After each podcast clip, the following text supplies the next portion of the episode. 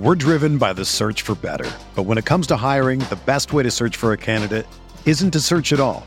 Don't search, match with Indeed. Indeed is your matching and hiring platform with over three hundred fifty million global monthly visitors, according to Indeed data, and a matching engine that helps you find quality candidates fast. Ditch the busy work. Use Indeed for scheduling, screening, and messaging so you can connect with candidates faster. Leveraging over one hundred forty million qualifications and preferences every day, Indeed's matching engine is constantly learning from your preferences. So the more you use Indeed, the better it gets. Join more than three point five million businesses worldwide that use Indeed to hire great talent fast. And listeners of this show will get a seventy-five dollars sponsored job credit to get your jobs more visibility at Indeed.com slash Blue Wire. Just go to Indeed.com slash Blue Wire right now and support our show by saying that you heard about Indeed on this podcast. That's Indeed.com slash Blue Wire. Terms and conditions apply. Need to hire? You need Indeed. Whether you're a world-class athlete or a podcaster like me, we all understand the importance of mental and physical well-being and proper recovery for top-notch performance. That's why I'm excited that Unified Healing is sponsoring podcasts on the Blue Wire Network. Unified Healing is a new and super innovative global network of wellness centers powered by Energy Enhancement System, or E E System. If you haven't heard of the E E System yet, then you'll want to listen up. This technology promotes wellness, deep relaxation, purification, and rejuvenation. Wherever you are across the globe, access to a center is easy and affordable. Interested in experiencing the E E System technology for yourself? Go to unifiedhealing.com slash bluewire to learn more and find a center near you.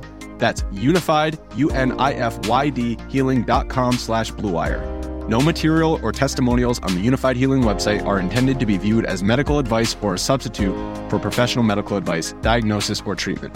Always seek the advice of your physician or other qualified healthcare provider with any questions you may have regarding a medical condition or treatment and before undertaking a new healthcare regimen, including E E System.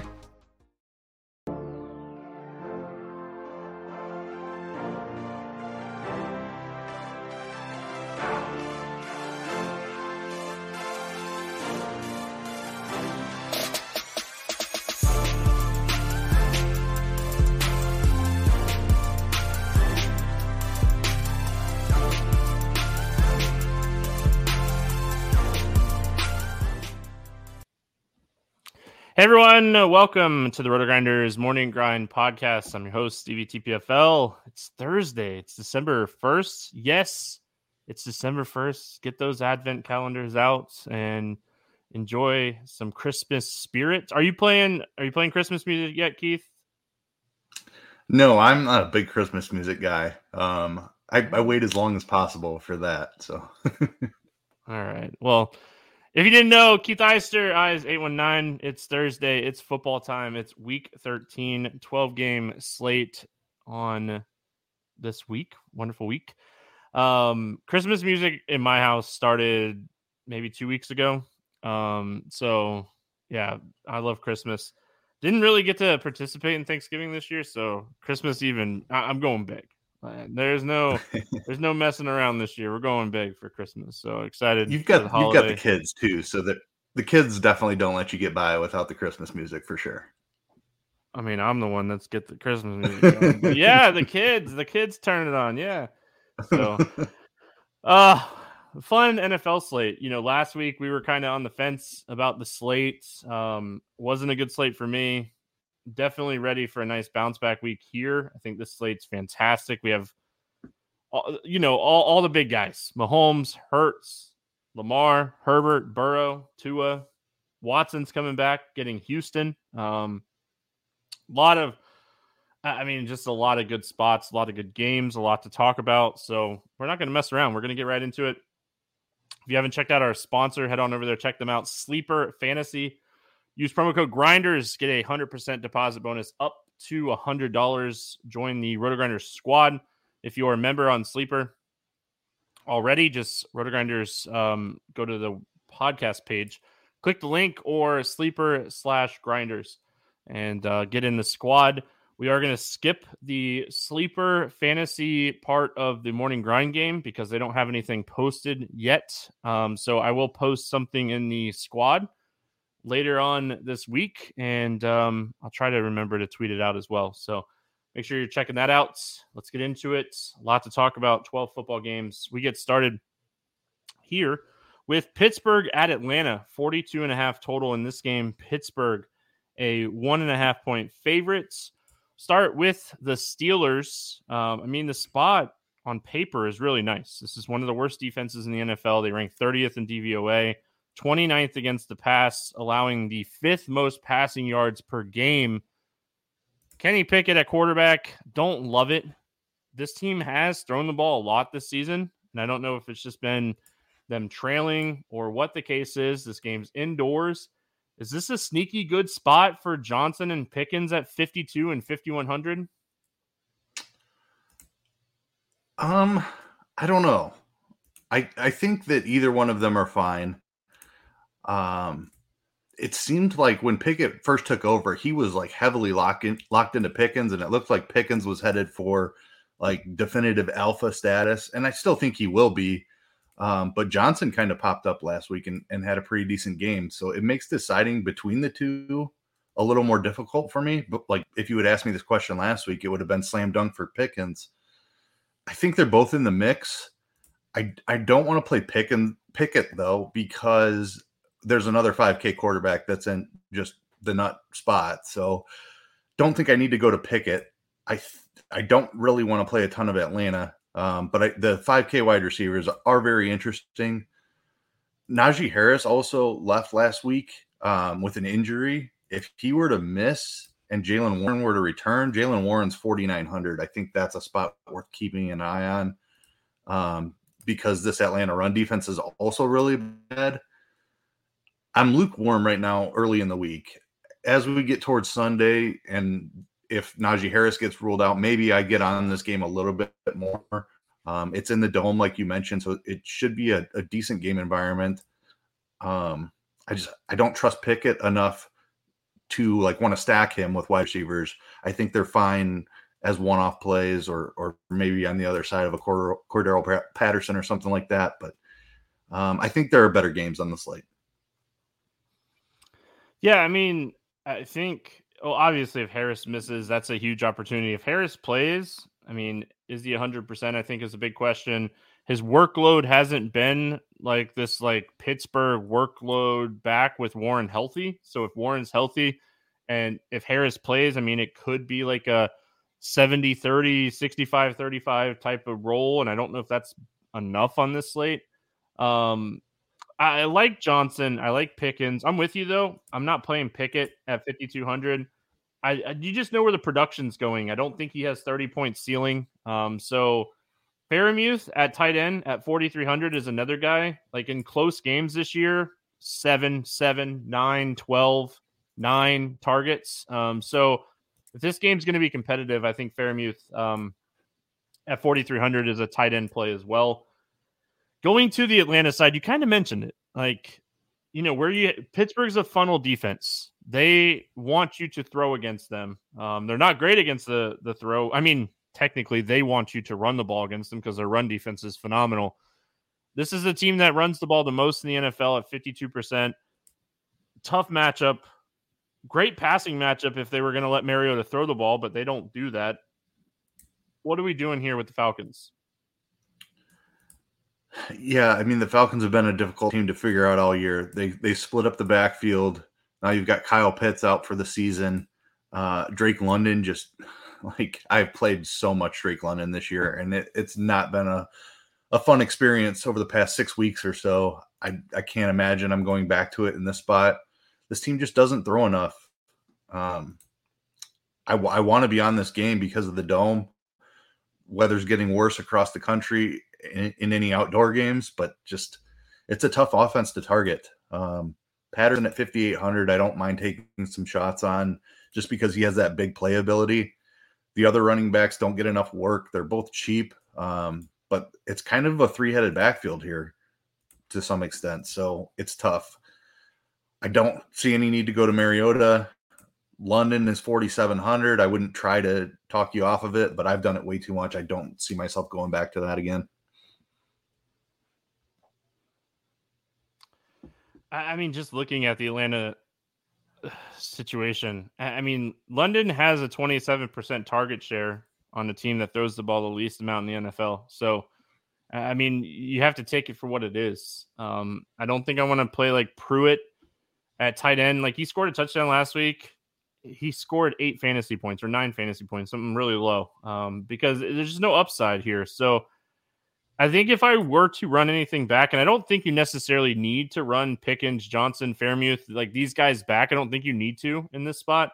If I was going to do it, it'd be London. Um, but I'm with you. I've played him a ton this season, so I'm kind of on an island at this point. Um, I don't think this is a spot for that I want to play like Marcus Mariota. So, yeah, I mean, Atlanta, the wet, I mean, you want to have exposure to this game. And we're going to talk about the Jacksonville-Detroit game indoors. Like, that's a juicy game. Um, so it, it's just, it's kind of one of those things where I don't think I end up on a lot on the Atlanta side, if any. Maybe even look at Pittsburgh defense. But the problem with that is Mariota doesn't throw enough to really give you a ton of ceiling for like pick sixes and stuff. So it's tough. Yeah, I was going to mention that they're they're the Steelers are really cheap. They're twenty-six hundred on D K, um, but you, you cheap, just nailed man. it. Like I want I want defenses against a team that's behind by multiple scores and they're dropping back forty times, so I can rack up those sacks and, and interceptions. And like Atlanta, like Mariota will throw the interceptions, but I don't know, they just don't throw it enough. I think they're a good cash game defense at that price. Um, like if you're playing yeah, like yeah. cash lineups, single entry tournaments, like I think they're borderline in that type of contest too. Washington at New York facing the Giants, forty and a half total in this game. Washington two and a half point favorites. Um, starting here with Washington. Some news that we're going to be paying attention to this week is Antonio Gibson. He's dealing with a foot injury.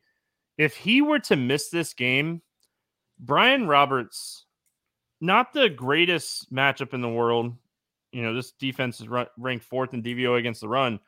But if he was going to get eighty percent of the running back snaps, that we ha- we'd have to have interest in that if, if that was going to be the case at fifty-three hundred. So we're going to be paying attention to this Gibson news.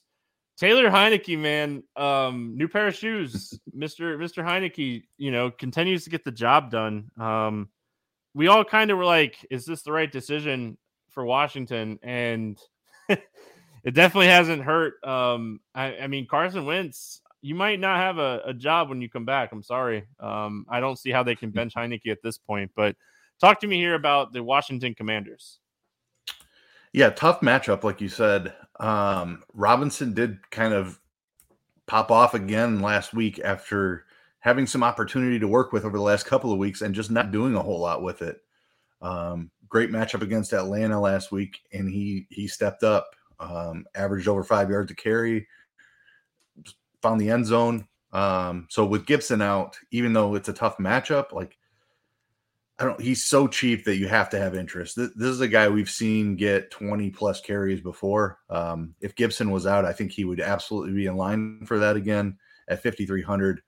Even even if the efficiency struggles a little bit because of the matchup, he's in play for sure. McLaurin is a guy that I've punched since Heineke returned, and he hasn't really had that that monster game. He's fifty-eight hundred. I don't mind taking some more shots on that. Um, I don't love this Washington offense overall, but the price on McLaurin and the price on Robinson, if Gibson were to miss, that would be my my primary Washington exposure here. Just want to like throw a note out there really quick. They controlled that game against Atlanta um, last week. Atlanta plays extremely slow in general because of how much they run the ball, how much clock ticks off as well. Um, Washington, not a fast-paced team either. Like Heineke only threw the ball twenty-three times last week. So, I mean, Curtis Samuel, I don't even think had a target last week. So, I mean, and Robinson was just having such a good game on the ground too, that they didn't really need to throw the ball a lot. I think the Giants are going to put up some points here in this one. So I have a ton of interest in McLaurin at fifty-eight hundred. I don't know about Samuel and Dotson, because I mean, trying to get those two, like get those two right is, is tough. I mean, with Wentz, it was Samuel, no doubt. Um, but outside of that, I mean, it's really tough, but I think McLaurin is the like, number one option for me. And then, like like we said, if Gibson doesn't play, I'm going to have some interest in Robinson. If Gibson plays, I'm probably going to stay away from the running game. Uh, the Giants side of this game, I mean, this is a good matchup. Washington, still not a good defense. They're still dealing with some injuries on the defensive side. Um, you know, we thought we were going to get Chase Young back last week. He didn't play again. Maybe back here. How much is he going to play? If he does play, um, I think is a, a legit question. I think this is a week we could potentially see like Barkley have that game again. Uh, eighty-two hundred. Washington has really struggled against the run. The workload is insane. If they're trailing, he gets passing looks. I think Barkley at eighty-two hundred is one of the top running back plays this week. Yeah, I, I like Barkley. I know it's been a, a rough couple of weeks for him here. Um, I played a ton of him against Detroit. Like, thought that was an awesome spot for him. And he just didn't get the job done. Um, that whole offense was, didn't get the job done that game, though. It it was it was yeah disappointing for sure. Um, but I'm I'm going right back to him here. I, I agree with you. Like, he's going to see volume. Um, he's looked amazing for the majority of the season. So I, I think it's more of a blip, just a bad couple of weeks for Barkley. We'll go right back to him. The passing game, like Jones has been running, but I don't know. Like I there are a couple. Other five K quarterbacks I'm I'm definitely on this week. I don't see the need to go there. Um, he just doesn't have the the receiving core to where he he can put up a big, big ceiling unless he r- rushes for one hundred yards, which which he's done, but I don't think it's very likely. Uh, Slayton is now way more expensive. Like if Slayton was still in the low four Ks, that's a cheap stack. Maybe you could make it work. Um, but I'm I'm probably off the Giants passing game. It would just be Saquon for me. Yeah, I like the McLaurin, like Barkley combo in this game, staying away from the quarterbacks. I mean, if Gibson's out, I could see using Slayton as a run back to Gibson or um, Robinson. So he would be my favorite of the passing options. That's not saying much um, because he is expensive. And like, they, they, I mean, he is getting the yards. He just needs to find the end zone. If he finds the end zone, he's capable of twenty plus. Um, I mean, he is the number one wide receiver right now. So, I mean, I guess Barkley could be potentially the number one wide receiver too. So, um, I mean, yeah, if I was going to play a wide receiver, it would be Slayton, but I like Barkley. I like the McLaurin Barkley combo in this game. We got Green Bay at Chicago taking on the Bears, forty-three and a half total in this one. Green Bay, a five and a half point favorite.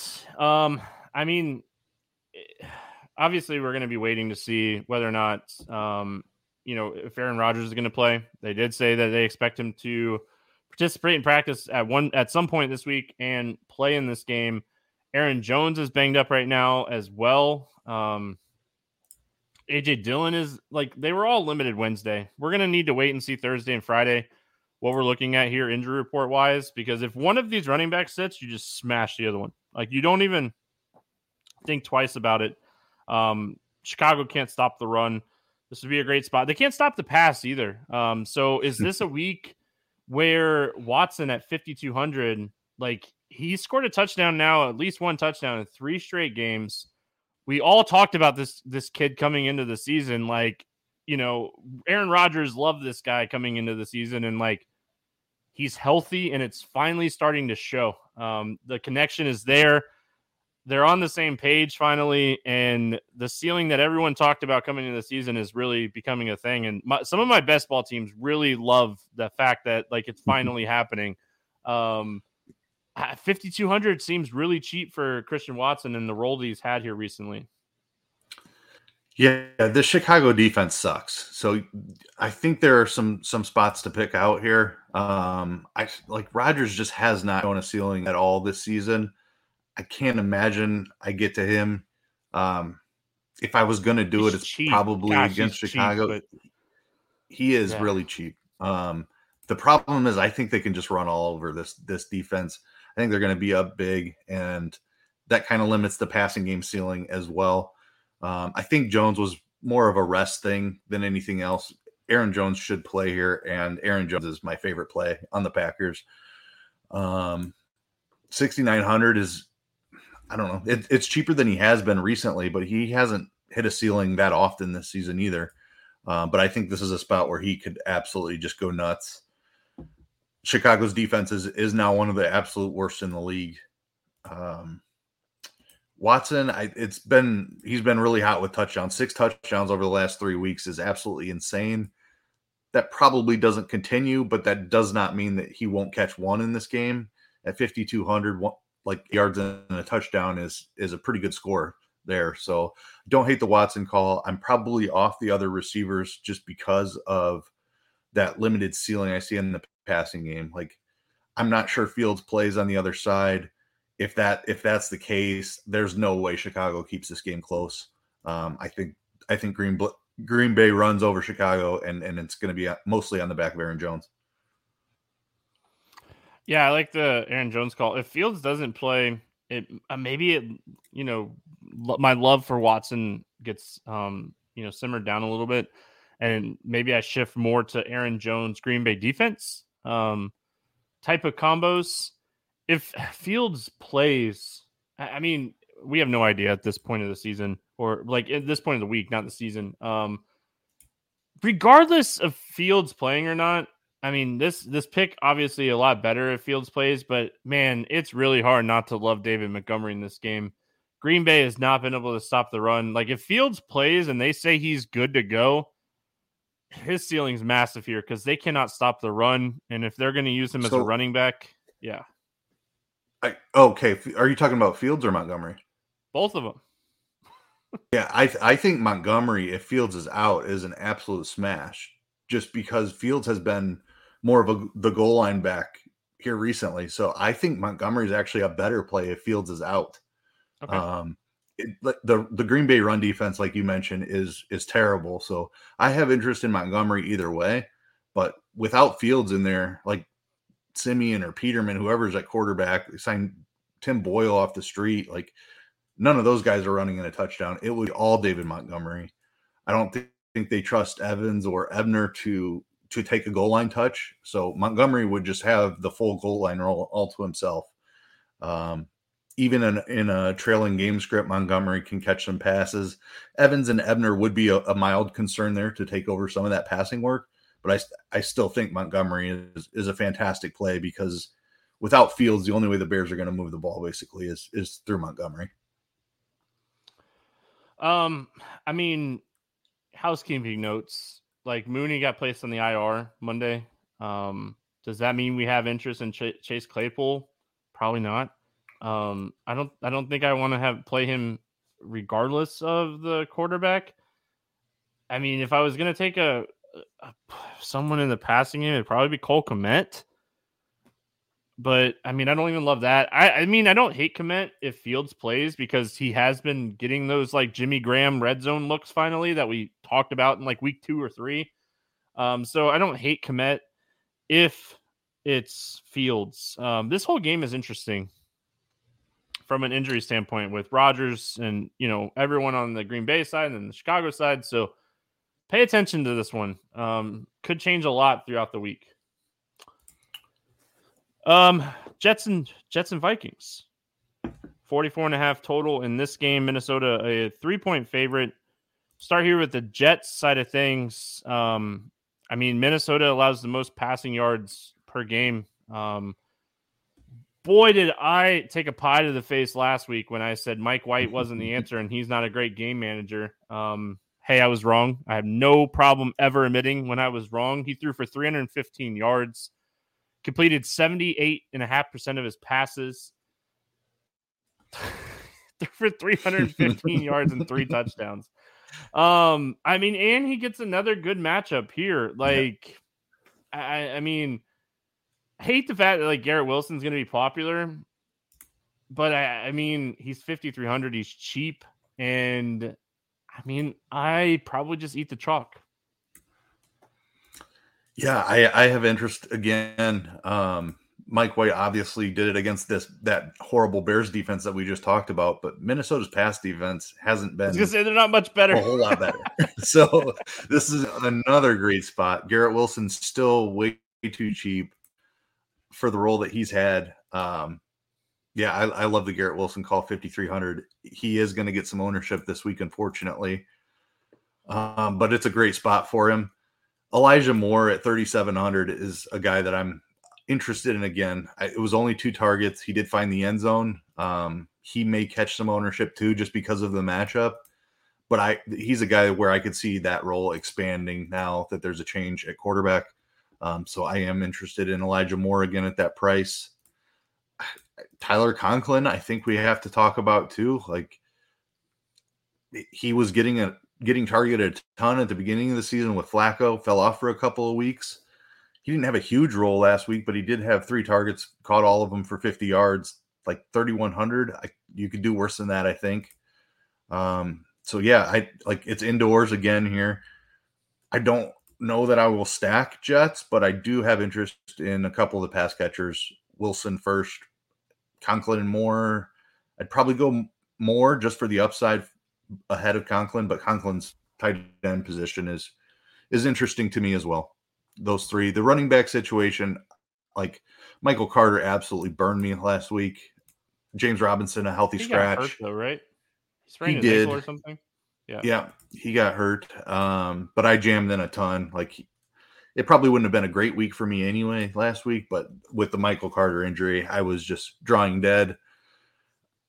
Um, so I, I don't know. This I have interest in the running back situation if Carter is out. Zonovan Knight is forty-six hundred. We saw him pick up a ton of work. If they know that Carter is going to be inactive, though, I worry that that James Robinson would be active. Um, so th- this running back situation is a little bit muddied. Um, if Carter misses, if Carter's in, then I'm definitely doing it. Yeah, Minnesota a little bit better against the run. I mean, a little bit better. Um, they're still middle of the road, but I mean, they're just terrible against the pass. They allow the most passing yards per game. They're twenty-seventh in D V O A against the pass. This is a pretty decent spot. I, I mean, I might even have a little bit of Mike White with Garrett Wilson in this game because it's a cheap combo that I can run back Justin Jefferson with.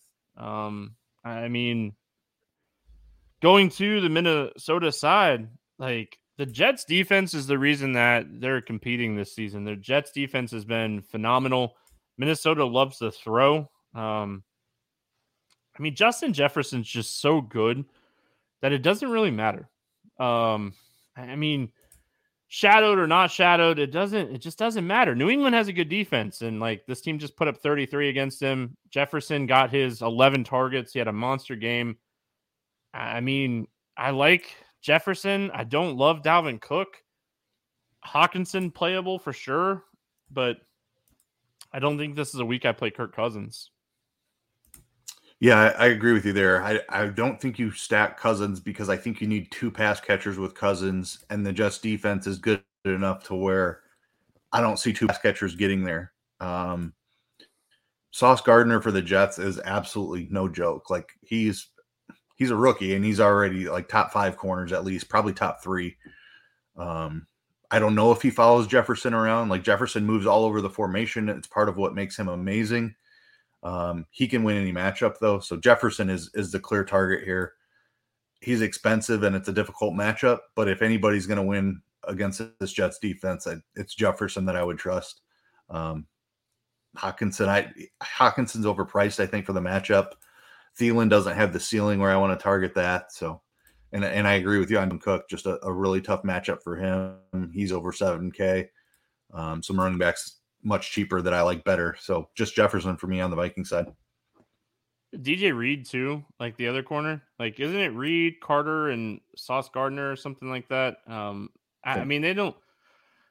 With as much as Minnesota moves around, I don't think they're going to get like shadow coverage. I honestly shadow Jefferson. That's fine. If you're going to give me Jefferson one-on-one, I'll be overweight on it because he's that, he's that talented. So go ahead, shadow him, play one-on-one. But I think Hawkinson has to be in the conversation this week uh, because this, the secondary is so good. And the, you know, the corners are so good that, I mean, they might have to rely on him, and they have no problem, you know, since he's gotten there, you know, throwing him the football. So fifty-two hundred for Hawkinson is a huge discount to Kelsey and Andrews um, for what it's worth. So with the Jet stack so cheap, I mean, it's really not that hard to play Jefferson or Hawkinson in your run back. So definitely something I'm going to be looking at this week. We go to Cleveland. Cleveland at Houston, forty-six and a half total in this game. Cleveland, a seven point favorites. it's the week, right? Um, Deshaun Watson officially activated to the fifty-three man roster and is expected to start. I mean, it's no shocker to anybody. They've said it all year. Uh, I mean, Jacoby Brissett knew that as soon as Watson was going to be able to play, he was going to play. He's sixty-five hundred going up against Houston. We'll talk about him in a second, but really the star of the show here is Nick Chubb. Um, yeah. I mean, this is a don't overthink it spot for Nick Chubb. I know he's eight K. I know he's not like huge in the passing game, but they love to run the football. And yeah, they have a shiny new toy with Deshaun Watson, and you know, maybe they throw more, but Chubb has three touchdown upside in this game. And I know he's one of your favorites. We talked about it pre-show. Uh, this is a phenomenal spot for Nick Chubb. Yeah, I, I will be very interested to see where the ownership comes in for Nick Chubb. He is not a guy I ever play. Um, I play the majority of my action on DraftKings, and he just doesn't fit with DraftKings scoring very well. But you know what scores fantasy points are touchdowns, and he has the best touchdown equity on the slate this week. Um, absolute best matchup. A team that loves to run the ball a ton against a team that cannot stop the run. Like, they're terrible at tackling. If Chubb gets twenty carries in this spot, like, he's a lock to go for one hundred yards, in my opinion. eight K for a guy who doesn't pe- catch passes, not something I usually do on DraftKings, but I'll be doing it this week just because of the matchup. Phenomenal spot for Chubb here. If you think about it, too, it's just a great spot for Watson to kind of get eased back into playing. I mean, this, what, a year and a half? Oh, probably even longer than that, really. Um, yep. Since like he's even played. So Chubb having a good matchup and getting the running game going here is just going to open up things for Deshaun Watson. Um, so yeah, I mean, I'm with you. I don't tend to play a lot of Nick Chubb because of, I mean, the Browns are four and seven and they're a team that it's just, they've been tough to figure out just in general this year, but this is just an excellent spot. Um, I'm not even really worried about like, the passing work. Um, I, I think this is a prop you should look at when the rushing props come out. It's not out yet for this game. So I, it's one that I definitely will probably end up, you know, playing a lot on Sleeper and, and Prize Picks and stuff. So do we think, I mean, it's tough, right? Like Peoples Jones, Cooper, Cooper sixty-four, Peoples Jones is forty-nine. I think that price difference will lead me to playing more Peoples Jones than Cooper. I don't know if I play Watson, but I, I feel like he's going to have a chip on his shoulder with something to prove, and it's a great matchup to do it in Houston against this defense. Yeah, I mean, like the Miami situation against Houston last week, we kind of saw like Tyreek had a pretty good first half, and then he just didn't do anything in the second half because they were up so big. Like it was – we knew that going in, though. Like we knew you pretty much had to get it done in the first half, maybe quarters if – if Houston somehow kept it within a couple of scores, but it's a similar situation here. I I think Cooper would be my lean just for the big playability. I feel like Watson wants to establish that connection. Um, I don't know. I, I get your argument though, the, with the cheaper price on Peoples Jones, maybe that makes sense. I will sprinkle both of them in just because I agree with you. Like Watson has something to prove. He's going to come out here. It wouldn't surprise me if the first touchdown in this game is a, is a Watson passion, passing touchdown. Um, and there, there'll be enough opportunity for one of these wide receivers to get there. So I, I wrinkle in the wide receivers. I think they come out, they get Watson as touchdown, and then they go extremely run heavy from there though. So I, I'm concerned about Watson's ceiling. I wish he was a little bit more expensive, so we didn't have to consider it at all, but I, this isn't the spot. I think you wait a week on Watson. I do like targeting um, either one of the wide receivers though. And then Njoku, if he comes back, I think that would be fine as well. Yeah, I mean, this is a guy, you know, in Houston that, you know, think back to the twenty twenty season. I actually looked this up before we got going. Like, he finished the season, I think, with over twenty-six fantasy points at quarterback in like four of the last seven games that year. Um, and was like the number one quarterback two of those weeks. So, like, Deshaun Watson has the upside to win you a tournament. The thing is, like, if that were to happen, Houston has to keep this game close. So, like, you, if you're playing Watson, and whether you play Cooper or Peoples Jones or both of them, or if Njoku's out and you play Bryant and one of those guys, however you do your Watson stacks, you have to run it back. And that is the problem, right? That's the problem we talked about last week with the Dolphins. Like, I was way overweight on Nico Collins last week. He had nine targets. He had six catches, forty-four yards. They just couldn't do anything on offense.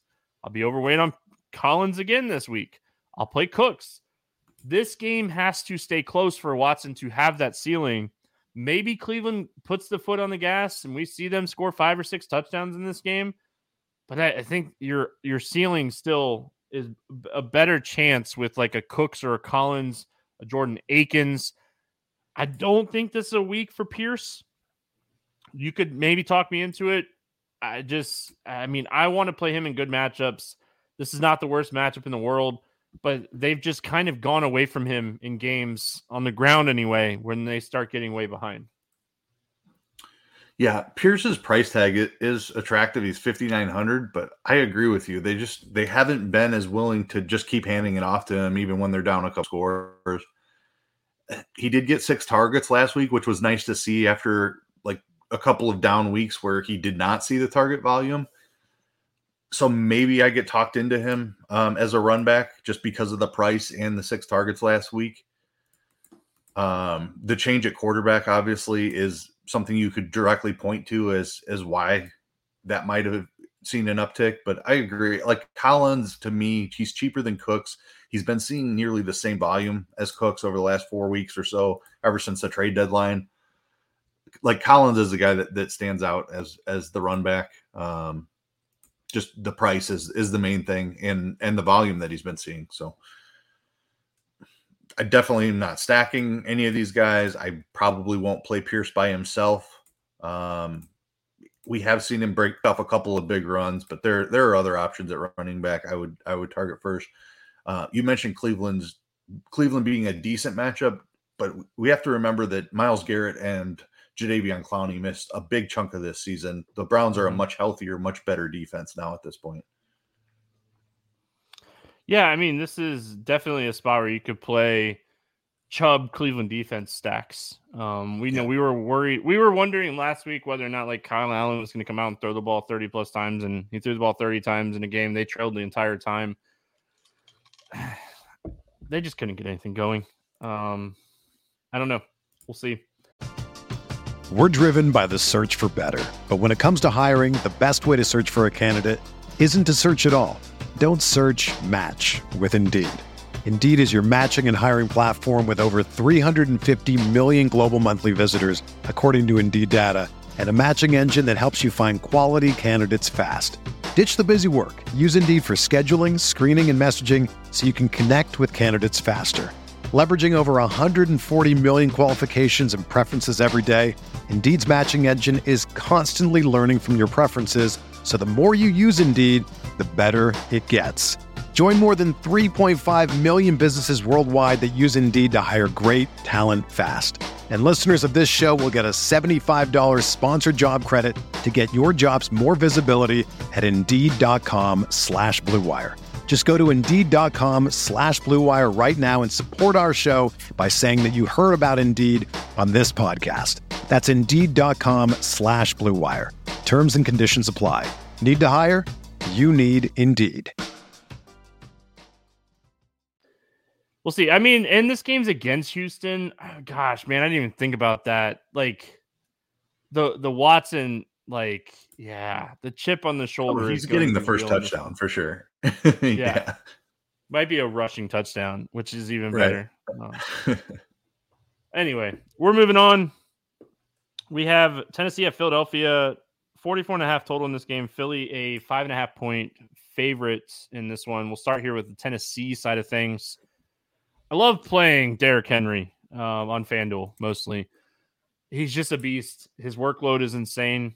His upside is three touchdowns. Philly is not the team I want to play Derrick Henry against. And you could play, like, you can make an argument for playing against anybody because he's that good. Okay, I hear your arguments. This is a week that I, I really think you want to play Burks. Um, I think Tennessee's going to have to rely a little bit more on the pass in this game. Traylon Burks has come back and he's looked fantastic. Um, maybe some shots on like Austin Hooper in tournaments, but I really think you want to play Burks here because you're going to have interest in Philadelphia. The Tennessee pass defense is not good. Um, so, I mean, Hurts is someone, obviously, that's really solid. Tennessee, um, I guess their pass defense has been better than their run defense, but I don't know. Um, what are your thoughts here when it comes to Ten- Tennessee? Tennessee's pass defense has been better than their run defense? I don't think that's... Did I write it down? I feel like I wrote it down backwards. Yeah, it, Tennessee has a really good run defense and a really bad pass defense from my recollection. Yes, I wrote it down what? backwards. Okay. I wrote down thirty-first, but it's they've allowed the second most passing yards. Okay, so yeah, yeah I mean, we're going to play some Hurts anyway. Um, yeah, absolutely. And and so Philly just Tennessee. has a great yeah yeah Philly has a great defense in general. So this is this is a tough spot for Tennessee. Um, they're willing to go to Henry over and over again, though. And I feel like Philly's run defense is worse than their pass defense. I get the wide receivers as far as run backs. They're much, much cheaper than Derrick Henry. Henry is a guy that can get game scripted out if they get down by multiple scores. So he's he's a really tough play, despite him being probably their easiest path to to moving the football. Um, but I, I do kind of feel like Philadelphia gets out ahead in this one. And that makes paying eighty-one hundred dollars for Derrick Henry pretty tough, especially when Burks is forty-six hundred dollars, Woods is forty-three hundred dollars. I, I think you can go to either one of those guys. Don't even mind Hooper at, at three K as a tight end. Um, but yeah, I'm I'm primarily looking for run backs on the other side of my herd stacks, I think. So, I mean, Bradbury and Slay on the outside. I totally wrote this down wrong. Um Pen and paper gets you sometimes, but I still love my pen and paper. The the Philly pass defense has been phenomenal this season. Yes. So I got it backwards. Um, I wrote it down backwards. But so maybe I'm looking at Hooper in this game, like an inside type of guy instead of these outside guys against Bradbury and Slay. Maybe I'm looking at like an Austin Hooper trailing game, six, seven targets, three K. Touchdown puts him really good at three thousand. So if I'm playing Hurts and I'm playing like A J Brown or somebody on that side, I want to run it back here. Um, it's it just, it's really tough because I don't think it's Henry. I don't think it's Henry, but maybe it is Henry. I just like Chubb way more. So that's where I'm at. Um, Philly side, like I said, I mean, you could play Hurts, uh, it seems like, against anybody at this point. Um, eight thousand. He just coming off of a shootout type of game with Green Bay. Over twenty fantasy points in five straight games. Um, what are your thoughts here on Jalen Hurts? Yeah, I, I love Jalen Hurts. Um, the, like the Tennessee pass defense has been atrocious, um, and there's a very clear option for me. Um, we talked about Deshaun Watson and wanting to stick it to Houston. A J Brown got traded away from Tennessee here. I'd be shocked if they scheme up plays near the end zone for A J Brown. I think A J Brown wants to score against his former team that traded him away. He's expensive. He's seventy-eight hundred, but he he's the alpha wide receiver in this offense. Um, it's an expensive stack, but I think there's enough value on this slate. I'll I'll be heavily exposed to the A J Brown stack. Well, you got to think like Smith is banged up. Goddard's on the I R. Like the, the road for for A J Brown to have a big game here is here. If If we do get news that like Smith is not going to play, Quiz where Watkins is thirty-eight hundred, he's super interesting. If that were to, the case, I don't think I want to touch these tight ends. Philadelphia has always used their tight ends. Um, Jalen Hurts is just not the same type of quarterback they've had here over the years. So um, we've even seen like Goddard's numbers this season have been all over the place. He's had some big games, but I just don't know if these tight ends are the same. I think it's A J Brown. I think we're going to see a big week out of him. Hurts, A J Brown combos, um, super interesting in this one. I like the Watkins call, and I like him even if um, even if Devonta Smith is in.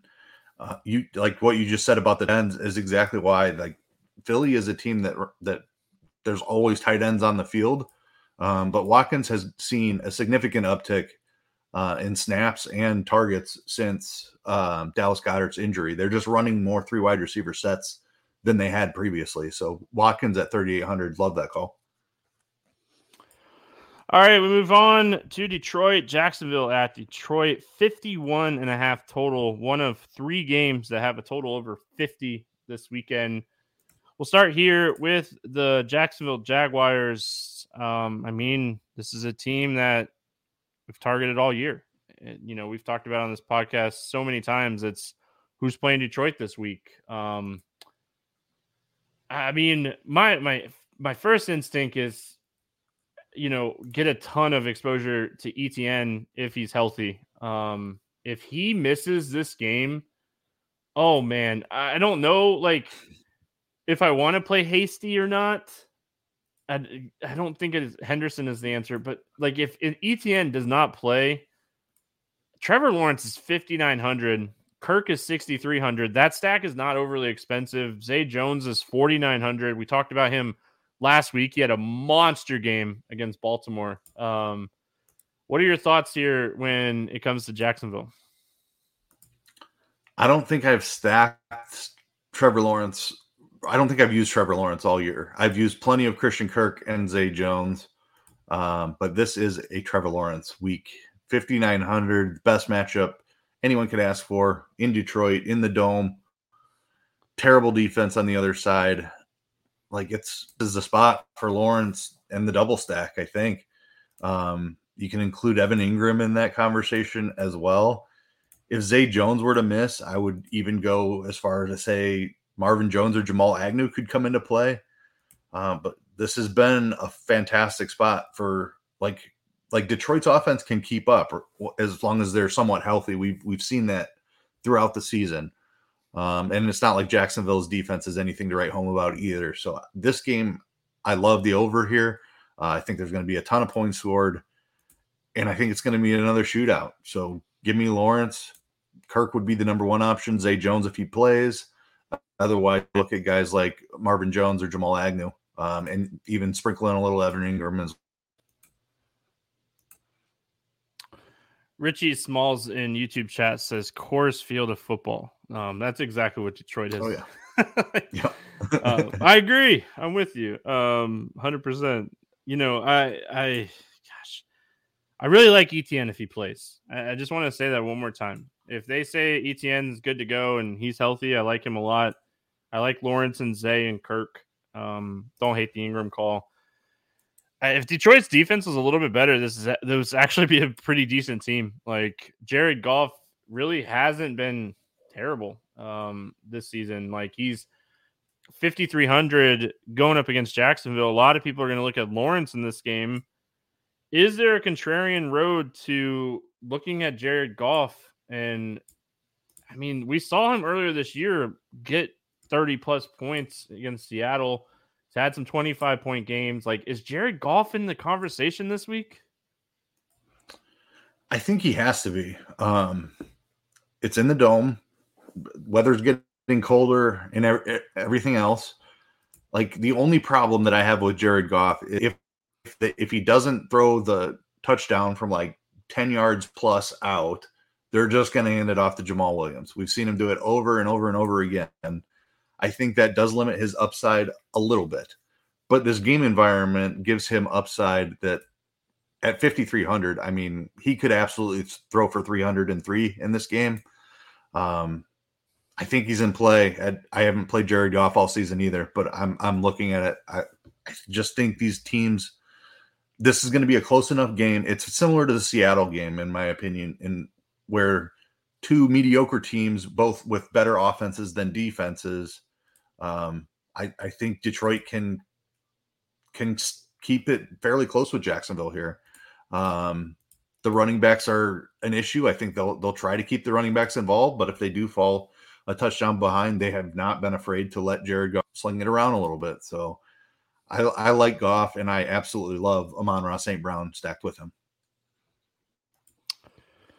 Yeah, Brown's expensive, but we've talked about him all season. We, I mean, we've been right about him a lot this year, and, you know, I just, I, I don't see a reason not to keep playing him. I know he's seventy-one hundred, but honestly, he's kind of a discount to, like, the Devontae Adams, Tyreek Hill, Justin Jefferson, you know, type of players. Um, He, he gets similar volume to those guys. Yeah, I was going to say, like, this game's in the dome. His volume's high. Like, you know, Tyreek, like, talent-wise, I mean, maybe Saint Brown is good. Like, he's just on a bad team.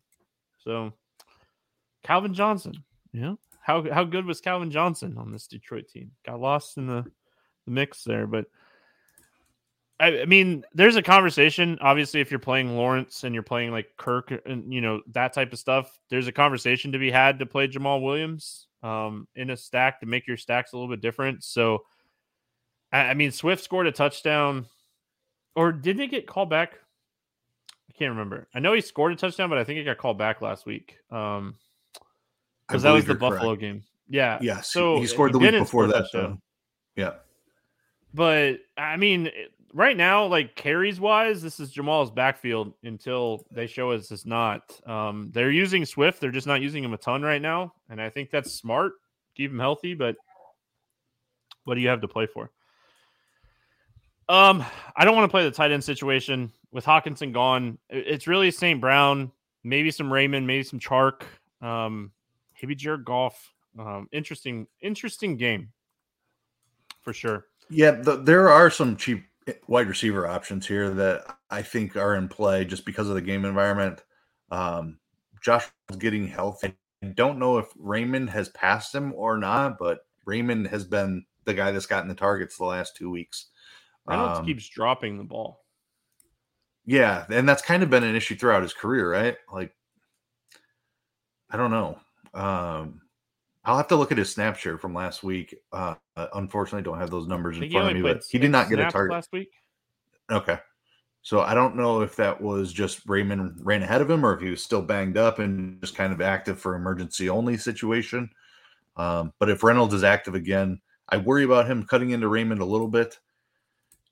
D J Chark was on the field. I just I don't think D J Chark is it. So it's probably Raymond or Reynolds for me. Um, as weird as that is to say, but probably Raymond would be my favorite option of, among these four K guys right now.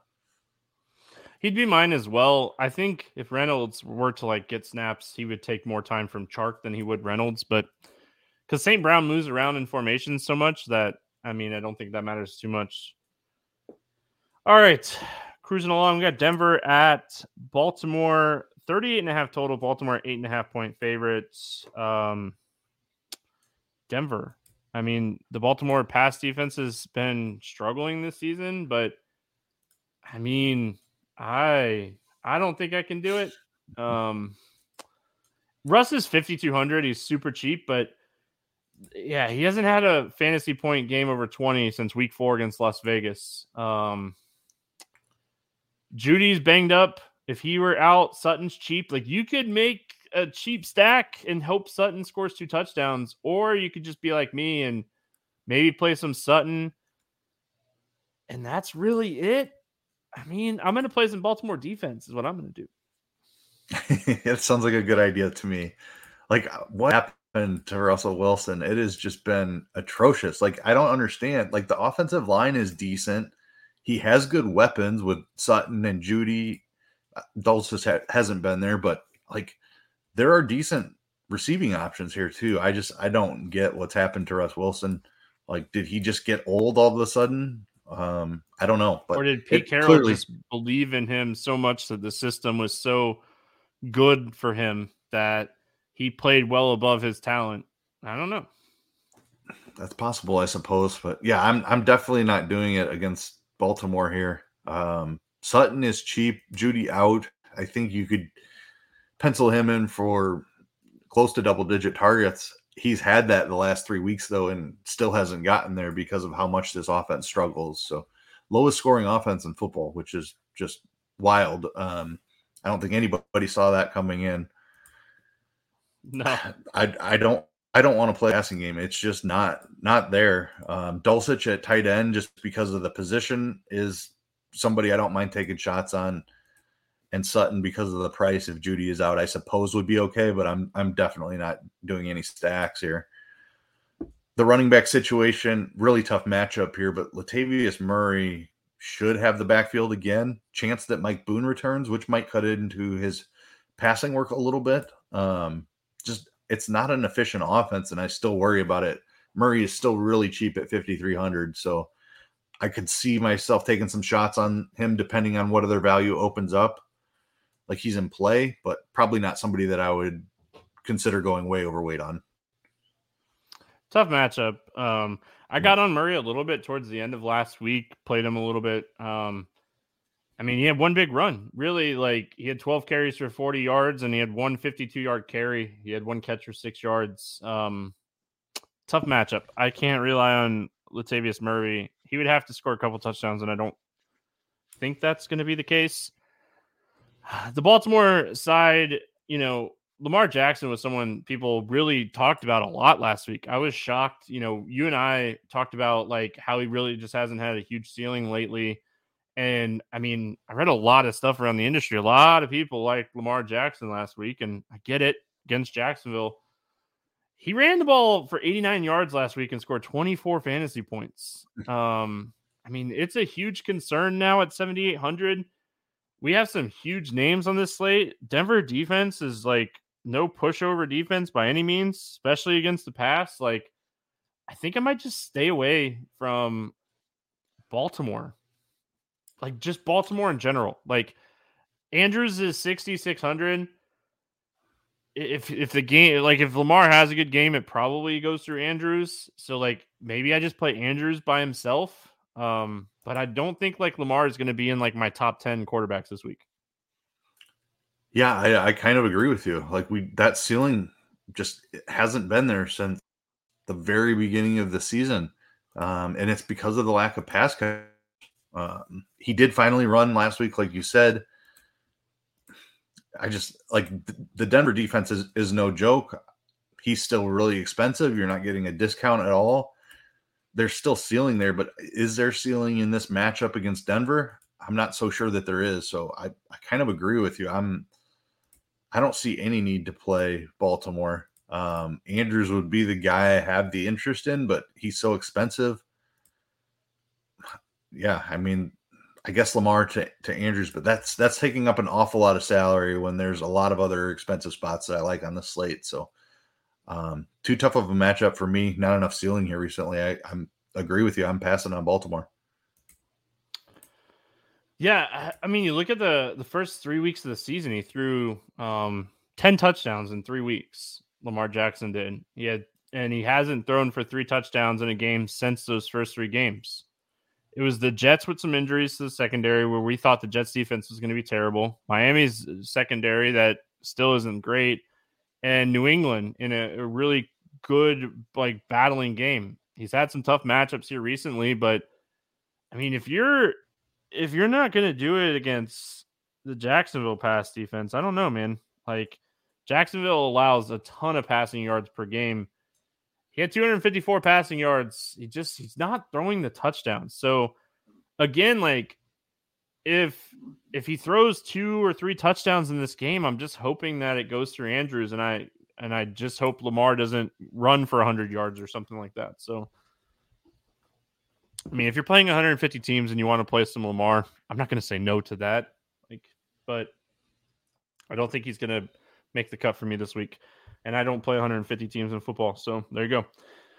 Miami at San Francisco, forty-six and a half total. San Francisco, a three and a half point favorite. We'll start here with the Dolphins. One of my favorite spots on the week. Um, this game, I love the over in this game at forty-six and a half. I, I love this game in general. Um, we, we talked about San Francisco, like, like legitly being a Super Bowl contender with the addition of Christian McCaffrey. That's how good he is and how good this defense is. And Miami is legit.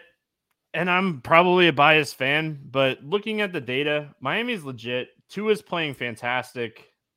Like, I could see Miami putting up points. I could see this game being like a sixty-point game that flies under the radar because San Francisco's defense is so good and Miami is priced up. Like, I love the Dolphins here. I love the 49ers here. Keith, bring me back to planet Earth, man. I love this game. Talk me off of it. Oh, man. Um, San Francisco's defense is really good. I'll lead with that. But there are some compelling arguments to be made here, and that is just how concentrated this Miami offense is. Like, we know where it's going. Um, in the passing game, it is going to Tyreek. It's going to Waddle. So I don't like, and those are wide receivers who can win in any matchup or what defense they're, they're facing. Like, those are two outstanding wide receivers. Tua has played great this year. It's expensive. It's an incredibly difficult matchup, but I think that's what the majority of the field will see as well. And you're going to get some really low ownership. So as, as large tournament, as far as large field tournament play goes, I I'm completely on board here. I don't know if I would do it in like a single entry. Um, but this, like, we've seen the Tua, Tyreek, Waddle stack win tournaments multiple weeks this year. And when they're, they haven't been popular in the past too. So I think this is another spot they're going to be probably lower owned than they should be. It is a very difficult matchup, but if, if Miami can put up points, you know where it's coming from. So I, I can't say that I would try to talk you off of it. Yeah. I mean, obviously Mitchell out on the, the 49ers side, Christian McCaffrey, this is all assuming that he plays this week, but I mean, gosh, even if he doesn't play, Debo, um, Ayuk, like, there's just so many run backs. Like, there's so many ways for this game stack to work.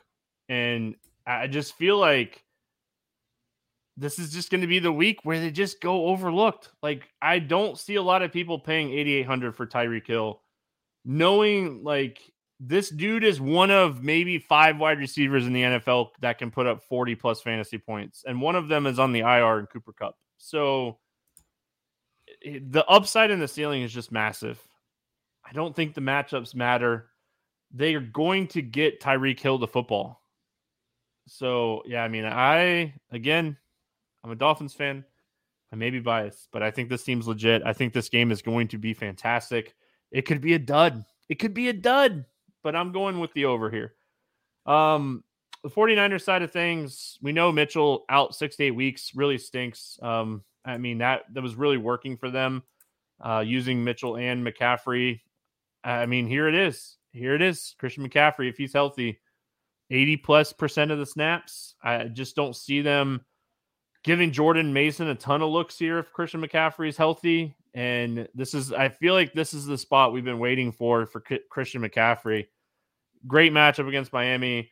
No real threat for work in the backfield. Debo's banged up. Um, I mean, Ayuk is interesting at sixty-one hundred. Kittle's interesting at five K. Like, again, I'm just very, very, very high on this game.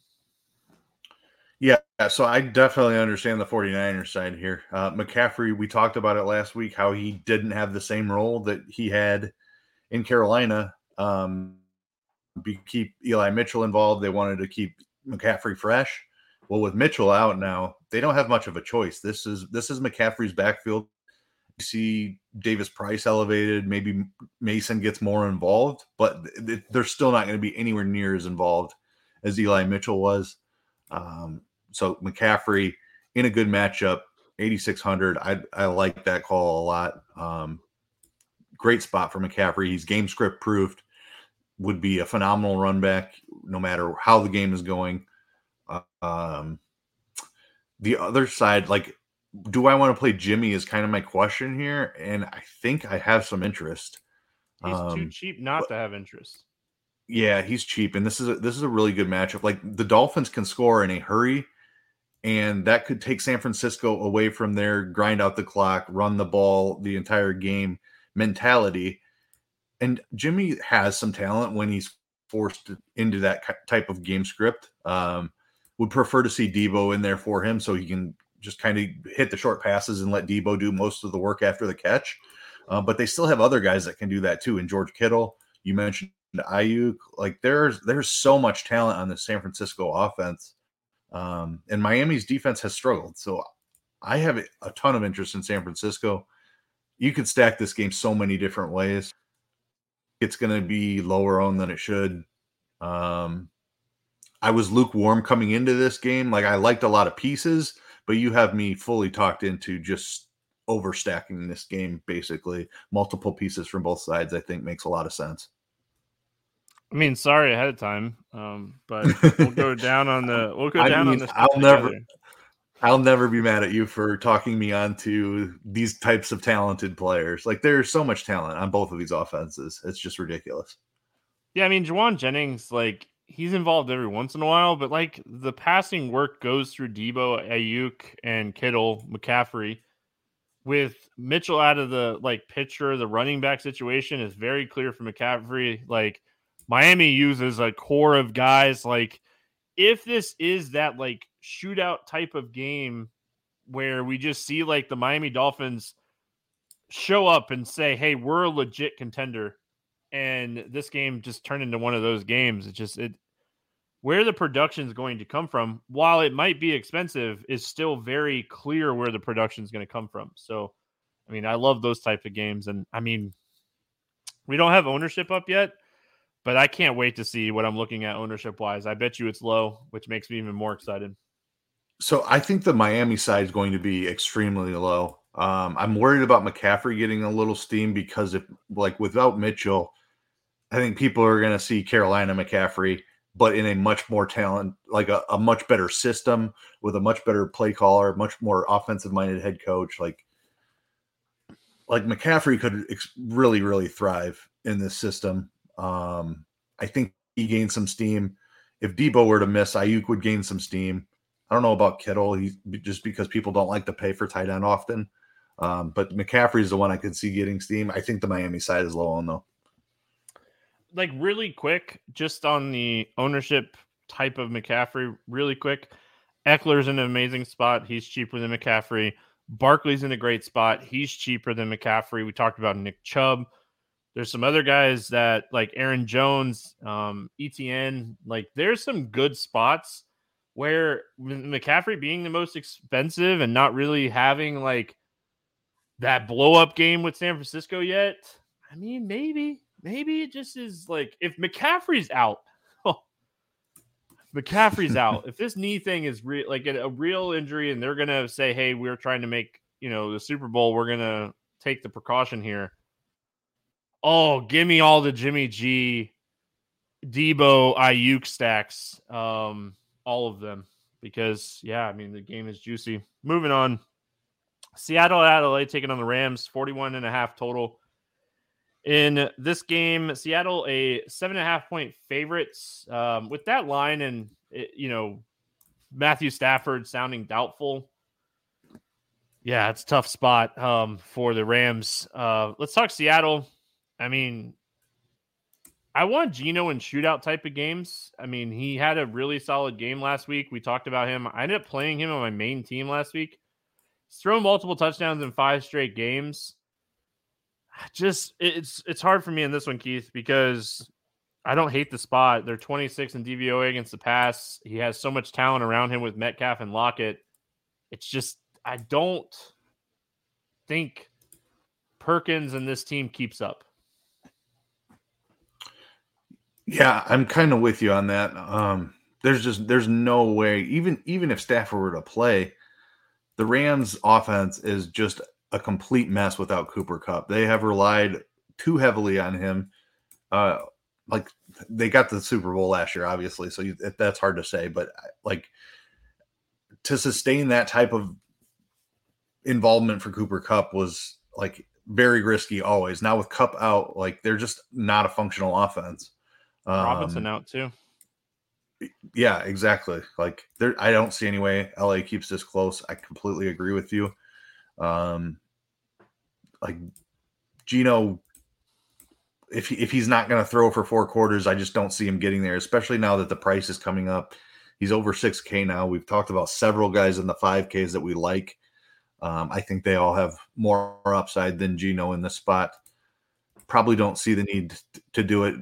Like, it'd be a double stack, and Metcalf and Lockett are both Ks as well, so it, it's tough. Um, probably won't be stacking Geno. I think you could take a shot on one or the other of Metcalf. I'd be fine with that because either of them is capable of catching an extremely long touchdown. Um, I think Kenneth Walker is my favorite play from the game, though. Just the price tag is coming up. It's not the greatest matchup for him, but I see Seattle kind of being up multiple scores here. Kenneth Walker is a guy that we've seen get over twenty carries as well in that, that type of game script. Uh, he's got the big play ability. I think Kenneth Walker is who I want here from Seattle. Uh, you know, the Seattle defense has been terrible this season, but I think they're playable this week uh, for sure. The yep. Rams side of this game, ah, man, Robinson out, Cup out. Maybe it's Higbee. Maybe it's Van Jefferson. Thought it was very interesting that like Akers was the second guy behind Williams last week. Love running backs against Seattle. I mean, is Williams game script proof? Probably at fifty-two hundred. I think Williams is interesting in this spot because, I mean, Akers is not the answer. They wanted to trade him. Um, I mean, they have no interest in Cam Akers long-term, it seems like. So, I mean, this is a perfect opportunity with no Stafford, no Cooper Kupp, no Robinson to say, hey, Williams, show us what you have for next season. Um, so I think Williams at fifty-two hundred is interesting. And then Van Jefferson is forty-eight hundred. He's going to get a ton of targets if they get behind in this game. Um, him and Higbee are both interesting. But, I mean, Higbee didn't even see a target last week. So, I don't know. It's tough. Um, uh, Williams, my favorite. And then maybe some potential exposure to Van Jefferson just because he's cheap. I like the Williams call a lot. fifty-two hundred. I, I do agree with you. He's game script proof. Um, a guy who caught passes in college. We kind of envisioned him in this role at the beginning of the season. Then he missed the season. Now Stafford is out. And the Rams have kind of just fallen completely apart. Um, but he's a guy we were pretty excited about coming into the season. I think he can still get it done, even with a backup quarterback there. Just like the short underneath stuff is where backups tend to lie. So I do think Williams is game script proof. fifty-two hundred, if he's going to catch five, six balls, definitely in play. Um, Jefferson is tough. Like Seattle's pass defense been better recently. Uh, they have the rookie on the outside. Woolen, I think his name is, has played outstanding. I just, I don't see Bryce Perkins or if it's Wolford under center. Like, I just don't see their pack being able to do very much, even if they're down and, and Seattle's kind of sitting back in a, a like a, a deep cover defense. Like maybe there's some opportunity there just because of that. Um, and I need to take a closer look, but Williams is definitely the, the guy I want here. Higbee's price has has come way down, but it's tough to to go to that at, like with the quarterback change, you just knew Stafford was going to target him a ton, and now if Stafford doesn't play, you don't have that same security. So I don't know what to do with the passing game. I think they're going to be trailing. I think they're going to have to throw it more than they want to, but I probably just still play Williams um, because I think he's game script, script proof, like you said. Yeah, I mean, could be a a five t- catch plus type of game for Williams and getting ten rushing attempts plus against the Seattle defense. I mean, it just, he seems like the answer. I mean, a fade of the Rams is very playable as well. Um, yeah. I mean, a lot of injuries and Perkins. I would, he threw the ball twenty times last week, twenty-three times, something like that. It was, it wasn't a lot. So, another day is here, and you're ready for it. What to wear? Check. Breakfast, lunch, and dinner? Check. Planning for what's next and how to save for it? That's where Bank of America can help. For your financial to-dos, Bank of America has experts ready to help get you closer to your goals. Get started at one of our local financial centers or twenty-four seven in our mobile banking app. Find a location near you at bankofamerica.com slash talk to us. What would you like the power to do? Mobile banking requires downloading the app and is only available for select devices. Message and data rates may apply. Bank of America N A, member F D I C. We got the Chargers at the Raiders, fifty and a half total. These last two games are really juicy. Um, so we're not going to bury the lead here by any means. Chargers, a one and a half point favorite. I, I mean, I, I said it last week and I'm going to say it again. It, I mean, it wasn't the terrible, like he scored a touchdown, so it wasn't terrible, but Keenan Allen, my favorite wide receiver this week. The the Raiders have allowed the most fantasy points per game to opposing slot corner or wide receivers The Chargers throw the ball sixty-eight point nine percent of the time, which is the highest in the N F L. Keenan Allen is in a, a amazing spot here. I mean, I don't hate Eckler at eighty-five hundred. He's so involved in the passing game that his ceiling is just massive. It's just so expensive that I'm going to take the discount and play Keenan Allen here. Yeah, I completely agree with you. Um, Mike Williams probably not making it back. For, maybe he does. Even if he does, I still love Keenan Allen in the spot. If Mike Williams is out again, he's the top wide receiver on the slate for me as well. Um, yeah, like we we know he's a volume guy. When Mike Williams isn't there, he's his equity goes, so that that gives him more value. Um, great matchup for him against Las Vegas indoors here. This is this is one of my favorite game environments of the week. Keenan Allen is a smash. I will have a ton of Justin Herbert as well, uh, depending on whether Mike Williams makes it back. Like if Mike Williams tries to come back again, that's gonna. I don't know. I like I'm hesitant to play people coming off of high ankle sprains. We saw him come back too early once already and re-aggravate it. So it's probably just Keenan for me.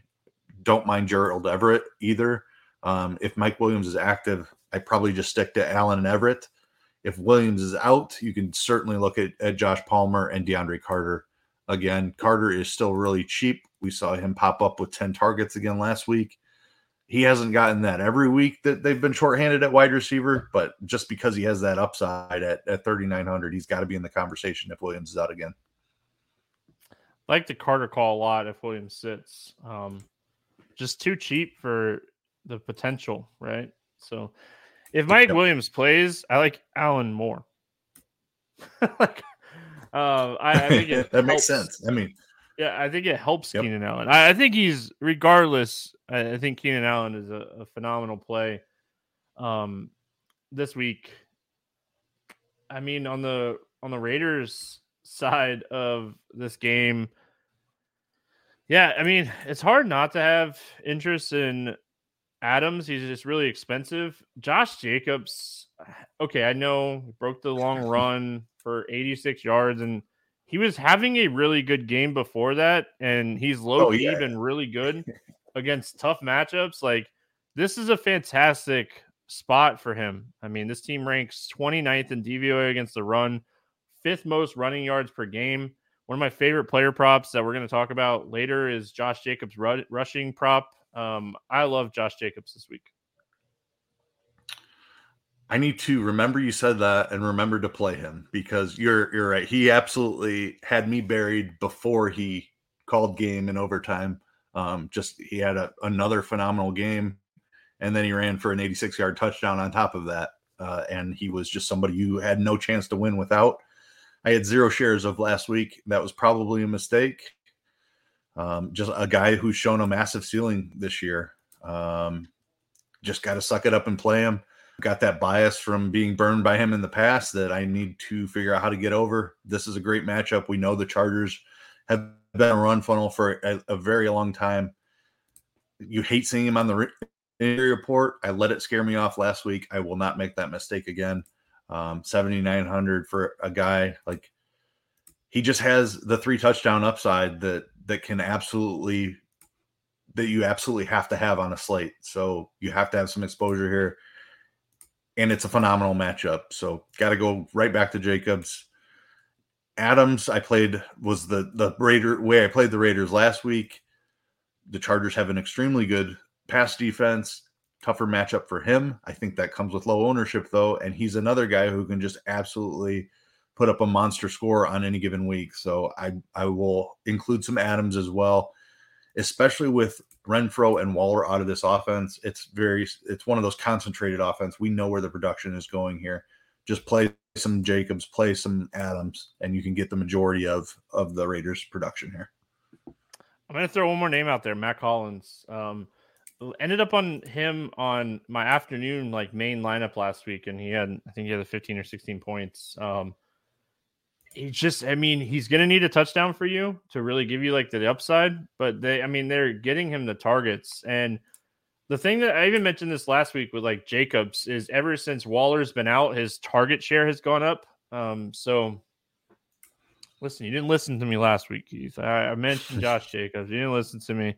It's okay. I think I had him ranked like six on expert rankings. So, like, that's uh, listen, it wasn't great. I, I talked about it on the Monday N B A podcast. I, I think I had twenty or twenty-five percent Jacobs, and all of the teams I played Jacobs on were terrible. So it didn't matter. So there you go.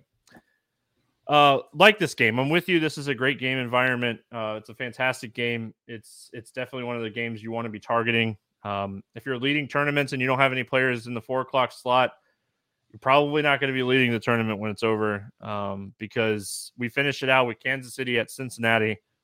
fifty-two and a half total on this game. Kansas City, a two and a half point favorite on the road. Two decent defenses, two amazing offenses with so much ceiling and so much upside. We'll start here with Patrick Mahomes and Travis Kelce. I hate paying up at tight end, but Travis Kelce has thirty plus point upside this week. Um, it might be just a week where you sacrifice one of your wide receiver spots and just say Kelce at seventy-nine hundred as a, a wide receiver one is too cheap. Yeah, I think that's a look at it. Um, is to compare him to the wide receivers in this range. Like we just talked about Devontae Adams on the other side of this game. Ke- Travis Kelce has the same target share, but he, he is, what, eight hundred cheaper than Adams was?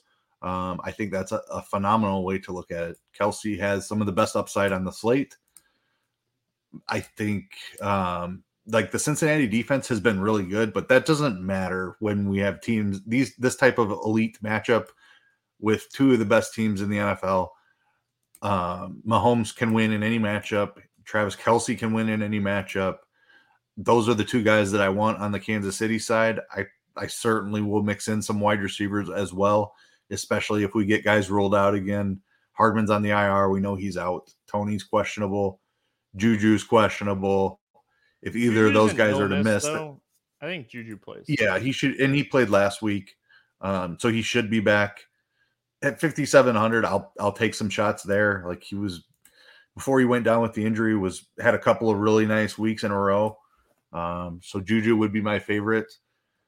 If Tony is out, you can you can go even cheaper than that. Like M V S is never a guy I, I really like to play.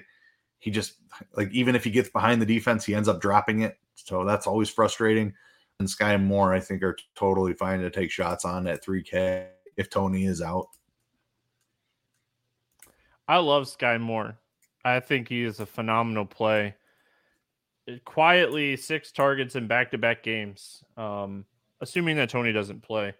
Because it sounds like he's getting better, but he's still not going to be ready for this week. Um, so it just goes back to my point of how good Travis Kelce is. Um, I mean, like, yeah, Mahomes-Kelce combo, and Mahomes and Kelce are super expensive, but they're they're like a wide receiver combo where, like, their upside is like seventy. Like, it's probably higher than seventy. Um, so it's just massive, man. It's massive. And especially in a game yeah, like I mean, Kel- this, like, yeah. Yeah, Kelce's had thirty-eight before, thirty-three before. So, yeah, it's – and I'm sure Mahomes had close to forty in those games. So, yeah, seventy-five, eighty, I think, is is the upside there. That's a ridiculous number. Yeah, that's two players. And I know they're expensive, but, I mean – yeah. We didn't mention um, Pacheco. Um, he's fifty-seven hundred. McKinnon got banged up last week. Um, I think it was hamstring. Like, if we get to the point where he's out now too, like, Pacheco is going to be competing with, like, Ronald Jones, who was inactive for the first eleven weeks. so, um, practice squad Ronald Jones. So, I mean, he's going to be a cheaper option at fifty-seven hundred. He's not my favorite play this week. I was way overweight on him last week um, because the matchup with the Rams was good. He got the carries. It just, I mean, his average kind of got skewed a little bit because of the end of the game, um, but they were just running him right into the defense at the end of the game. But anyway, um, Kelce, I hardly ever sit here on this podcast and say, this is a week you want to play Kev- Travis Kelce because I hate paying up. This is a week you could play Kelce in the flex and run two tight ends if you wanted to, because he is a wide receiver one this week. So uh, Burrow, the other side of this game. I mean, Joe Burrow is sixty-nine hundred. you know, he's capable of putting up thirty, thirty-five, forty plus point games. He's a, a guy with a massive ceiling. Mixon's still in concussion protocol. He practiced limited Wednesday, and pay attention to that. Uh, Jamar Chase is getting close to being back with the hip injury. If he were to sit again, T. Higgins just continues to tee off on defenses. Um, he's in a phenomenal spot. I mean, I wouldn't mind looking at Hayden Hurst. The only problem is I want to run Kelsey back. Um, so what are your thoughts here on Cincinnati? Yeah, entirely dependent upon the injuries here. Um, if Mixon plays, I think he's a phenomenal play. A concussion is never something that we're concerned about, like a guy coming back and re-aggravating. So if he's clear, Mixon against this Kansas City defense is, is a phenomenal play in my opinion. And I don't think he's going to catch much ownership because he's going to have that Q tag next to him all week long. Um, I have just as much interest in the passing game. This is absolutely shootout potential here where we could see fifty dropbacks on both sides. Um, all dependent upon Jamar Chase. If if Chase is out, T. Higgins is probably the top wide receiver on the slate. Uh, if Chase is in there, a little bit tougher to play him. Multi-week injury. Um, I, it was a hip, I believe. Yeah, he's been out since week not eight, week seven. Yeah. So, I mean, I there's they seem to be ca- being careful with him. So if he's active, I assume that he's in – in there and ready to play. Like, I don't know that they would activate him just to be like a decoy situation. We have seen them do that with T. Higgins though. So I have a little concern. Like when Higgins I mean, missed a couple games him and use him like forty percent of the snaps just in key situations too. Yeah. It's concerning. Um, so I, I have like T. Higgins is my favorite play on the Bengals side, regardless of whether Chase plays or not. Um, I think the just the volume he gets without Chase makes him a smash. I think Chase being on the field could help open up fence for him, and he could smash that way as well. So T. Higgins is a play for Cincinnati that I'm extremely interested in. Mixon as the low if he if he back. Um, if Chase and Mixon are both out, then you can go even deeper. Tyler Boyd, certainly. Um, Hayden Hurst, I don't hate that call, but again, you do run into that problem where you want Kelsey. I don't hate the double tight end deal though, in this, particularly in this game. Like Hurst has upside, Kelsey you can play as a high upside flex option. I, I think the double tight end stack works in this game. Um, be totally fine with that, but want tons of exposure here for sure. Yeah, I mean this is a fantastic game. It's two of the best offenses, and you know it goes back to that conversation about like Miami. Miami, that's two really good offenses that. Because of the defenses and like Cincinnati and, and Kansas City have both been really solid defenses. Um, so, all right, let's get into the morning grind game. Cruise through this one today. Uh, give me quarterback for three hundred plus passing yards. Who do you got? I'm going to go Justin Herbert. He's got Keenan Allen back. Indoors against Las Vegas. He threw for like two eighty against them the first time these teams met. Um, great spot for Herbert. So I had had originally written down Trevor Lawrence here because everything I had read, like E T N is really banged up. Um, I'm going to say Trevor Lawrence. I don't think he throws for three hundred plus yards if E T N plays. But I do think he has a good week. Um, it's just, yeah. Low-owned running back for a touchdown. We usually have projected ownership up. It's not up yet. Um, what are your thoughts here as far as a low-owned running back for a touchdown? This is uh, not a guy that I love to play, but he's leading the N F L in rushing touchdowns. He has a fantastic matchup against Jacksonville this week. Jamal Williams, I don't oh, think is going to get my played. Play. I mean... I think we need to consider him more than we have. He he is ahead of DeAndre Swift and has been for quite some time. So we I, I need to be playing more of him personally. I know that. I love that call. I obviously wrote it down as well. Um, do you think do you think Kyren Williams is it Kyren Williams um, for the Rams gets a lot of ownership this week? No, I do not. All right, that's I what think I'm people go are so down on that offense that. I, I don't think that'll be popular. All right. I like it. And Cam Akers, I feel like, is everyone's favorite still, and he's just not involved. Give me a quarterback wide receiver stack for a touchdown. This is going to be Hurts to A J. Brown for me. Um, A J. Brown going back to Tennessee, or I guess Tennessee's going there, but um, I think that A J will be given the first touchdown of the game. I like it. I'm going to go to a spot that I talked about that I love this week. Tua to my boy Tyreek Hill. two hundred plus yards for Tyreek this week. My hot take. Oh, boy. I'm going to write it in the excerpt survey as well. two hundred plus yards for Tyreek Hill. That's my hot take this week. Love it. Uh, wide receiver for eight plus targets. Who do you got? I'm going to go Christian Kirk. Zay Jones is a little bit banged up. We love that game environment. Uh, I think there's a ton of passing in that game. A lot of back and forth. Christian Kirk against Detroit in Coors Field of the N F L. Yeah, I like that comment. That comment made me laugh.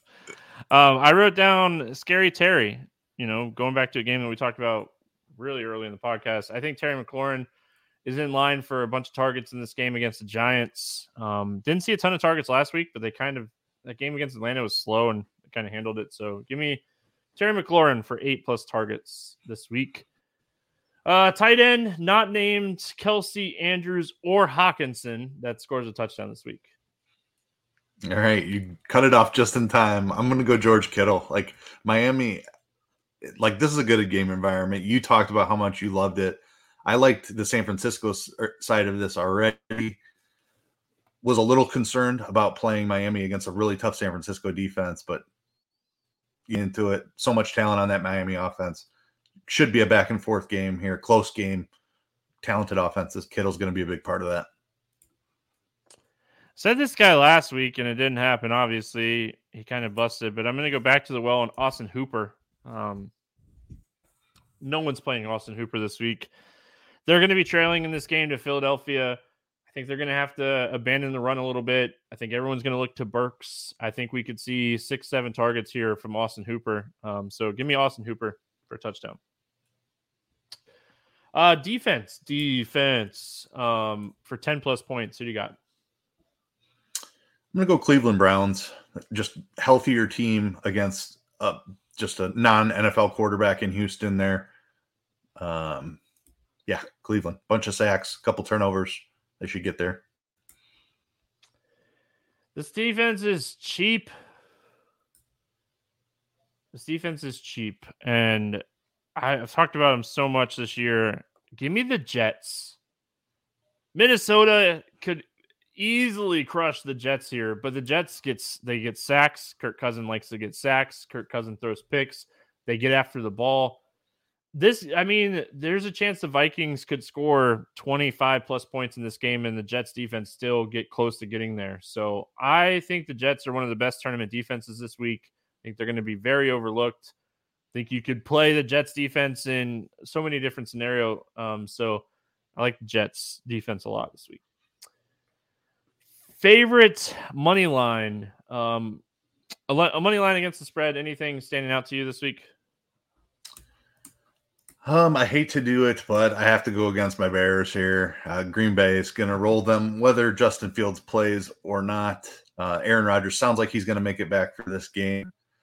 Uh, Green Bay always plays well against Chicago. I think you said it was five and a half earlier. I saw a four and a half out there. Um, so I've got it Green was Bay four and a half. It's half. Moved to five and a half. It opened at two and a half, and it's already to five and a half. All right, so, so I Green Bay, I guess. I, yeah, I mean, I like that one. I don't know. I struggle. I struggle with this one this week. There's not one that like jumps off the page to me, but give me Jacksonville money line. It's like Jacksonville plus yeah plus one, I think is the last yeah plus one. Um, Lions are favored by one right now, so just give me the Jacksonville money line. Um, I mean, this game opened at forty-eight and a half. It's at fifty-one and a half. I think Jacksonville has the better team, even though this game's in Detroit. I mean, there's no such thing as home field advantage for Detroit. So give me give me the Jacksonville money line. Um, over under, anything standing out to you over under? The total in Pittsburgh, Atlanta was a bit surprising just because we have two bad offenses. It's in the dome, which obviously props it up a little bit. Um, but sitting at forty-two points, I like Atlanta under forty-two points. Two really slow teams, two teams that like to run the ball, prefer to run the ball. Um, I could see that game slowing down quite a bit. I bet you could guess which one I'm taking. San Francisco? That's right. Over forty-six and a half. Um, these offense, like this is a seven, a seven and four and an eight and three team that have two of the better offenses in the N F L. This game total is too low at forty-six and a half. Like I get it. I get the defense aspect of it, but elite offenses in the N F L tend to beat elite defenses. Um, so give me the over in the Miami San Francisco game at forty-six and a half. Um, I mean, there's not a ton of player props out yet. Is there anything that you're going to be looking for, or is there anything out that you've seen that you want to talk about this week? So I'm just double checking to make sure nothing opened up. I haven't seen anything on sportsbooks, um, and nothing on Sleeper. Like you mentioned, a couple other prop sites have some numbers up that I'm interested in. You touched on one of them already, Nick Chubb. He was up on ninety at ninety and a half rushing yards on one of the prop sites. That's too low. He's going for a hundred here against this Houston defense. Um, so that's my favorite one. Um, when he, if he opens up at the sport sports books around that number, I will be hammering the over there. The one that I'm keeping an eye on. Um, he was at fifty-eight and a half at one of the prop sites. I know he's a little bit banged up, but this Chicago defense isn't stopping anybody. So I like Aaron Jones over fifty-eight and a half rushing yards as well. Yeah. Um, I mean, it's hard for me not to, to say, um, I'm just looking, I was looking cause I mean, I was struggling to find something. I was looking at Prize Picks really quick to see, I know, um, they had your Chubb line at eight at ninety and a half. Um, I'm yeah. with you on that. I like that a lot. Yeah, I mean, I'm going to be looking. I don't see – I want to look at, like, Christian McCaffrey's rush receiving props. That's something that I want to look at um, this week for sure. But there's not, like, a, a prop right now that's, like, jumping off the page to me. And they don't have a ton out. They have a little bit out. They don't have a ton out yet. Uh, Josh Jacobs over eighty-five and a half rushing yards I think is legit. I want to see where like Keenan Allen comes in receiving yards wise. Um, Terry McLaurin is someone I'll be looking at, like his receiving props. And then if we get the news that like Aaron Rodgers is going to play, Christian Watson is forty-seven and a half receiving yards on Prize Picks. I love the over on that one. Um, I'm going to actually plug in Chubb over and Watson over on Prize Picks right now and get those two locked in for a two play, two pick power play. So if you're watching live on YouTube, there you go. Uh, Keith, any final thoughts before we get out of here? Uh, no, I don't think so. Um, should be a fun week. Couple of really juicy late games, uh, big potential with some dome games in the, in the early window as well. Should be a pretty fun slate here. I know one thing. I'm glad we're talking some football. Basketball did not go well for me on Wednesday nights.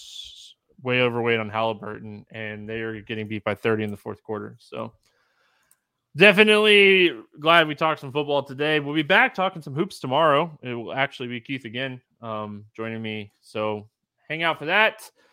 Hope everyone has a fantastic Thursday. We'll see you again tomorrow.